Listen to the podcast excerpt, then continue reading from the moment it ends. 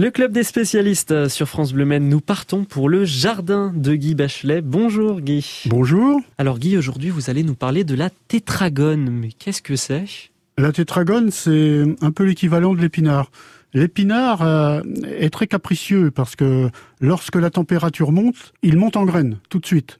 Donc après c'est fichu. Quant à la tétragone, elle euh, résiste bien à la sécheresse, résiste bien à la chaleur, ne monte pas facilement et donc, c'est plus facile pour un jardinier euh, débutant, par exemple, de cultiver la, la tétragone, appelée aussi épinard de Nouvelle-Zélande. Donc euh, oui, la Nouvelle-Zélande, c'est un petit peu son origine. Mais qu'est-ce que, à part euh, cette facilité à la cultiver, qu'est-ce qui la diffère de l'épinard? Bah, C'est-à-dire qu'elle est, dans son pays d'origine, elle est vivace. Si l'hiver n'est pas trop rigoureux, on peut récolter tout jusqu'à la fin de l'hiver. Et au printemps suivant, elle repousse parce que si l'hiver n'est pas rigoureux, elle est, comme je le disais tout à l'heure, elle est vivace et donc elle repart. Elle repart pour le printemps et donc on peut en cueillir très très longtemps. Et du coup, pour cultiver de la tétragone, euh, où est-ce qu'on peut commencer à la planter? Dans quel type de sol? Dans une serre, à l'air libre? Ça aime bien l'humidité et la chaleur, hein, donc dans des sols un peu Oh, c'est pas très difficile. Hein. Tous les sols conviennent à la tétragone, de toute façon. Oui, c'est une plante un petit peu vivace, comme, euh, vous l'avez dit. Et euh, pour commencer à la cultiver, quand est-ce qu'on peut s'y mettre? Eh bien, écoutez, moi, euh, j'en ai semé il y a un mois, donc vous voyez.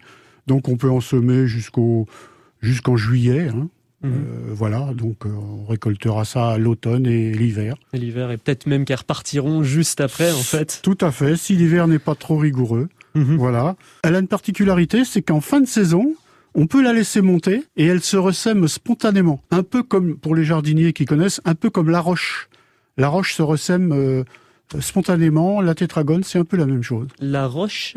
La roche, c'est c'est une, c'est une plante qui, qui se consomme comme l'épinard. D'accord. Comme l'épinard, et ça se ressème euh, spontanément. Alors les jeunes pousses, on peut les manger en salade, comme la tétragone, ou alors après, on, lorsque les feuilles sont beaucoup plus développées, on les fait cuire euh, à la crème et ainsi de suite, comme l'épinard, quoi. Exactement. Et pour revenir euh, rapidement sur la tétragone, en termes de goût par rapport à l'épinard, il y a une différence? Alors certains disent que c'est meilleur que l'épinard. Bon, c'est un peu semblable, hein, mais c'est intéressant, c'est plus intéressant pour sa, sa culture. Mhm. elle est plus facile à cultiver.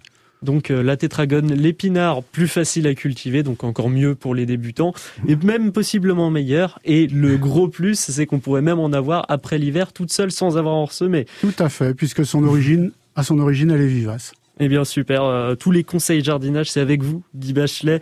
Euh, on les retrouve d'ailleurs aussi sur francebleu.fr. Merci beaucoup et on vous retrouve demain. Oui, merci Timothée, au revoir.